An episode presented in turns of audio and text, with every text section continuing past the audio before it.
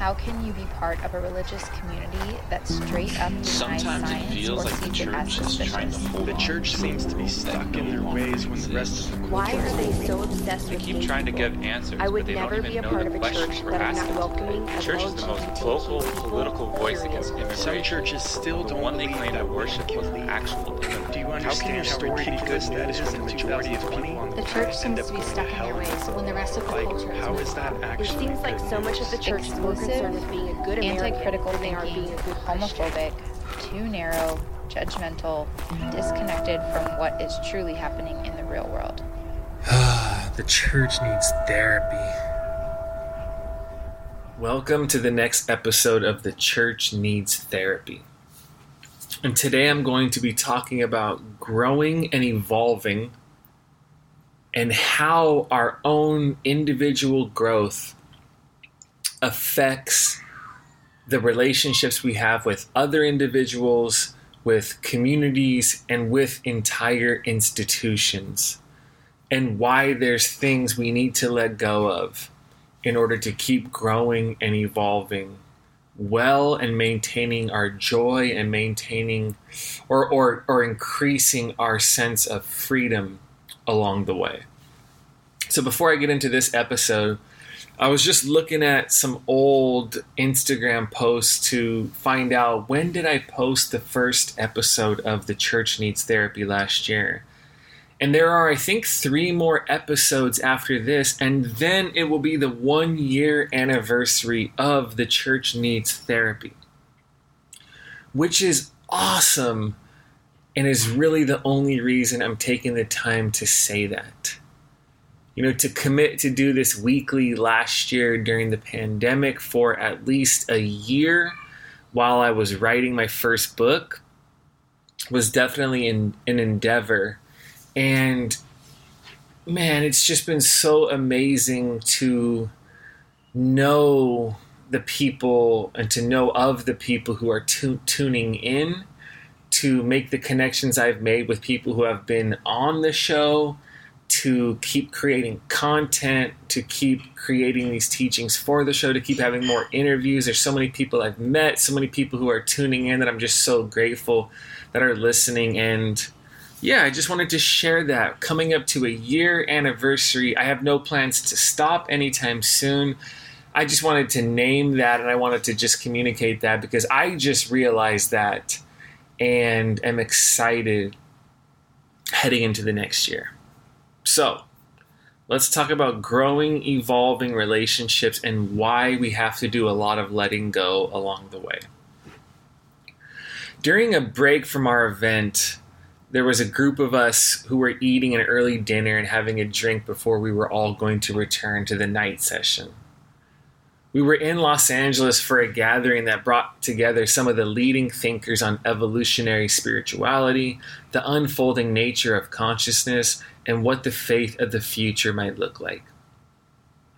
It was essentially a place that would make my Bible college professors really sad that I was at. I don't think my Bible college professors would approve of the event. But as we were eating, I go off on this unfiltered and epic rant, which I'll admit is normal dinner time conversation for me. And although I don't remember the exact nature of this, you know, playful and lighthearted but still serious tirade I was on, I'm sure I was talking about the difference between waking up and growing up, the limitations of beliefs to actually transform us, how direct experience of spirit is the grounding substance of everything, and how the mystic is the one who takes life so seriously that they don't have to take it seriously at all. And as I was finishing this rant, one of the guys at the table was just smirking. Now, this is a guy who is definitely much more at home in the conservative Christian household than I am. You know, he's probably more comfortable living within the current conditions of evangelicalism or, or Christianity. But, uh, but besides that, he's also just a great guy, a guy I really like a lot, I've always got along with. So it wasn't like a malicious, you know, thing at all. But when I finish, he tells me that listening to me talk is like getting on a bus and going for a grand adventure. And while on this exciting journey, everything he says or everything he tells me he sees out the window is so beautiful and it seems so exciting and it looks like this unparalleled atmosphere of freedom. Yet he finishes this description by saying, But I just can't go there with you. See, he sees beauty, excitement, and freedom, but he can't, which I would argue he just won't go there with me. Which, of course, raises the question why? Why would someone get a glimpse of this increased experience of freedom and beauty in their faith and in their life and still decide to stay where they are? Like, are you scared? If so, what are you scared of? That you won't fit back into your church? That you'll lose your job? That you've gone too far from home? You're scared that if you open up to new ways of seeing God that you aren't sure where you're going to land in the end? That God might be mad at you or punish you? Or that somehow a free movement forward somehow creates a threat to your financial well being, the institution you're a part of? See, this story reveals the complicated relationship we have with growth. There's nothing we want more than real transformation, and nothing we resist more than change. We dream of a future that has the potential to guide us and liberate us and empower us, but we consistently avoid the spaces and opportunities that have the capacity to do that. We long to be surprised with the genuine experience of newness from God. But we keep holding on to this false sense of comfort from comfort from the old cosmic grooves we're in and this old path we're on. See, too often we choose what is familiar over what is freeing. But here's the thing Change is never about betraying where you've been, it's always about becoming who you are. Jesus never critiqued people for widening the circle of inclusion, only those who were making it smaller. Jesus never got angry with people whose view of God and life was expanding, only with those who refused to grow. Not once did Jesus scold someone who was creating the Spirit's future, but he did challenge everyone who kept recreating their traditions past. This is why Ken Wilber writes God lies down the road, not up it. Spirit is found by going forward, not backward. The Garden of Eden lies in our future, not in our path. Path, not in our past. The path keeps getting wider God becomes even more embracing and you feel more and more like you. No matter how scary it feels each time you approach the edge of your old, boundaried self and gaze beyond the mysterious threshold of growth, the movement of the Spirit is always carried forward by those who are courageous enough to keep stepping beyond what they've known. So let's think about change for a second. One of the great pioneers of the Christian tradition, the Apostle Paul, became the icon that he is because he changed. See, Paul wrote in Galatians 1 13 through 16, For you have heard of my previous way of life in Judaism, how intensely I persecuted the church of God and tried to destroy it. I was advancing in Judaism beyond many of my own age among my people and was extremely zealous for the traditions of my fathers. So Paul's essentially saying nobody believed in God more than me. Nobody cared about the faith more than me. Nobody studied, worked harder, and grasped more about the nature of God than I did. And he goes on and he says, But when God, who set me apart from my mother's womb and called me by his grace, was pleased to reveal his son in me. So Paul knows God, but then God reveals more of who he is. Pleased to reveal his son in me so that I might preach him among the Gentiles. My immediate response was not to consult any human being.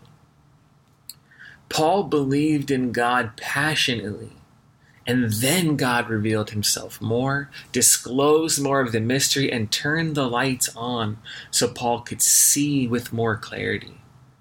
And when this revealing took place, his view of God and humanity was radically changed. Paul went from a narrow and, ex- and an exclusive view of God that came from his tradition to a wider and more inclusive view that was revealed in Jesus. Paul was the most committed, devout, and faithful believer you could imagine. He was completely certain of what he believed, but when God revealed himself to him in an unexpected way, he realized he was partially wrong, that his view of God was limited, and that he needed to grow in his understanding of the mystery. See, besides Jesus, the most influential voice in the history of our faith became who he was and did what he did because he allowed his view of God, humanity, and himself to change. See, like I said, the path keeps getting wider. And yet, even though it is the voice of Christ who spoke to Paul, and one of the greatest leaders in our tradition who changed so radically, our household of faith is still so resistant to change and still so scared of growth. What do we lose when we change that is so traumatic to release? See, this is why the next question is what do we need to let go of in order to keep growing and keep changing? There's another story when I was 24 years old. I was sitting in the back of a church in Hawaii and listening to one of the most ridiculous and dangerous sermons I've ever heard. This well respected and popular preacher was talking about the military and war, how the devil and demons attack us, and other ideas I'm sure a part of me blocked out immediately after I heard them. It was, you know, magical, mythical thinking. It was nationalistic, and somehow this man still had the audacity to conclude the sermon with an altar call. After all of that, an altar call? Really? What, like, I'm still, what exactly were people supposed to say yes to? And despite my disbelief that someone could preach this sermon and be confident enough to end with an altar call, I still unexpectedly responded to that altar call moment in tears. Just not for the reasons other people in that auditorium would have probably assumed. While people around me thought this gifted preacher just led another troubled young presence of the Lord, the truth was, I wept because I knew I could never be a part of churches like this. I wept because I knew there were so many relationships I wouldn't have because of the shape of my growth. I wept because I felt the immediacy of uncertainty, loneliness, and loss of connection that would continue to be associated with my journey in Christ. Which is why the first thing we need to let go of in order to grow is some of our relationships. Now, this does not mean that as you evolve, you need to walk away from people who are not going where you're going. Is not what this means at all. It simply means we need to accept that some people will walk away from us as we grow. The same people who were once supportive and encouraging of who we were are now worried and concerned for where we're going. While they might see faith as a straight path you are supposed to stay committed to, you see it as an ever widening road that keeps getting more expansive and inclusive. While they're certain you're crossing over the lines, you're confident the road keeps expanding. It might also mean that the people you cherished as guides and mentors before can no longer fulfill that ro- role for you on these new stages of your journey to listen to the same people who used to help you grow can now feel like an unwelcome beckoning that is calling you to move backwards. The transformation of your teachers and guides into guardians of a past you want nothing to do with is painful, can be frustrating, and sometimes can even be confusing.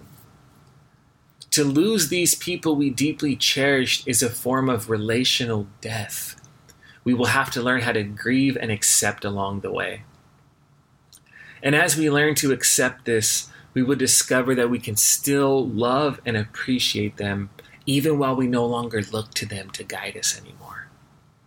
Sometimes, in totally unexpected ways, our spiritual growth and development is even going to change our friendships. And these ones can really, really suck. Religious people who believe their primary task is to get others to believe what they believe or see how they see might see it as impossible to simply remain friends while you are changing into a shape that does not fit into their box. See, since they maybe unconsciously see their acceptance of you as a kind of condoning of where you're going, which is a place that not only they see as problematic, but are convinced God does too. To be a friend to you is to be an accomplice to your destruction or going astray or whatever it is they would call it. I mean, think about it. What kind of a friend would they be to just sit back and watch as you, quote unquote, lose your faith? To include you in their life would be to condone where you're going. And they feel they have an obligation to God to ensure that you do not keep going forward on your current path. And I know this one might sound weird to some people, but many of us know how real it is to lose friendships and have people we love slowly create distance because our current stage of unfolding does not fit into their understanding of faith. Other times it means that we can no longer be a part of the institutions, communities, or churches we once called home. See, one of the reasons why reflecting on our relationships with communities is so urgent as we are growing is this. The need for institutional acceptance is a massive wall that gets in the way of individual growth. There are times we get a glimpse of a different future. We read something that becomes a spotlight that enables us to see ahead in ways our community seems unable to. We have an experience that lifts us above our current framework, enlightens our eyes to see the limitations of our current framework, and thus liberates our vision to see beyond it. We develop a friendship with someone whose very presence leaves us unhinged and ready to enlarge our entire sense of self. And when this happens, our ego can immediately see all of the ways this puts us at odds with our community and can leave us unsettled in our beloved institutions. And because these glimpses are experienced as threats to our social self, we're tempted to unconsciously want to cover our eyes from these rays of light from the Spirit that have come to blaze a new trail. But eventually, integrity means we cannot lead the same way we used to.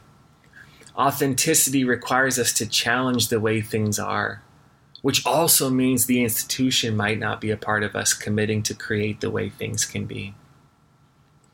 The people who once saw you as a gift in the community might now see you as a threat to the community, which is horrible. See, if a group of us were together, we could go on and on about all of the unique expressions of relational losses we've experienced due to our growth and the nature of how we've changed. The awkward and strangely tense conversations with old friends, the weird and hurtful comments we hear others who we've known and respected say about who we are and where we're going, the deep concern we discern others feel for us, when, to be honest, we're actually doing better than ever before. The way groups of people who were once a part of our life seem to collectively pull away at a pace that is not felt immediately, but is undeniable over a long period of time. And guess what? That's okay. It's all okay. It has to be okay. It's all a normal part of a life that refuses to ever settle, crust over and remain the same. See, one of the key dynamics we need to let go of on our unique journey of transformation is the need for any relationships to stay exactly the same as we grow. Dogmatic religious people are some of the most fearful people you will know. And when they feel threatened by your movement forward, you will find out. And and here here's something we need to accept. Your growth is going to offend people. Your freedom is going to scare people. Your change is going to challenge people. Not everyone is going to go where you're going, see what you've seen, or become who you're becoming. And the deep ego need for people to approve of us, to agree with us, or even understand us at any point on our path is going to become one of the biggest obstacles on the pathway to the future the Spirit is calling us into. In Mark 7 6 through 9, Jesus is challenging the religious leaders' view of God and their understanding of how to live faithfully before God. The gospel writer writes, He replied, Isaiah was right when he prophesied about you hypocrites. As it is written, These people honor me with their lips, but their hearts are far from me. They worship me in vain. Their teachings are merely human rules. You have to let go of the commands of God and are holding on to human traditions. Oh, sorry, not you have to let go. I was like, that doesn't sound right. You have let go of the commands of God and are holding on to human traditions. And he continued, You have a fine way of, of setting aside the commands of God in order to observe your own traditions. This story shows how Jesus comes along and keeps challenging and subverting and calling people beyond their current understanding of God. He's not telling people not to believe in God. He's showing people an image of God that is fuller freer, and more beautiful, and especially more faithful to the scriptures. By challenging their view of God, he's not calling people away from God, he's actually calling them closer to God. Jesus was seen as a threat not because he didn't believe in God, but because he didn't believe in their version of God. And when we grow, evolve, change, and then share, communicate, sing, and let the world know how much wider the seeing gets in our spiritual journey, this same thing can happen to us too. But we can live with this radical permission to allow change to be the constant state we are in as we are con- consistently formed and reformed by the Spirit. We just need to be willing to let go of any relationships that are trying to disrupt this flow you are going to be misunderstood. You are going to be misrepresented. It's always hard when it happens. It's probably going to hurt. But out of that hurt is the temporary, or, or sorry, but that hurt is the temporary cost for more freedom, more joy, and a deeper life with God. And when you know that for yourself, it's always worth it. Now, there are some other things we're going to have to let go of in order to keep growing and evolving, but for now, I'm going to stop there. There are relationships, connections with institutions, and places and a sense of belonging in certain communities we might have to surrender and accept we might no longer be a part of and let go of in order to keep growing and evolving well. And it's going to be hard and it might hurt and it might be weird and it might be awkward. It might be all of these things. But all those things are, in the end, are things that are going to get in the way of the sense of growth and freedom and movement forward that the Spirit is inviting you into.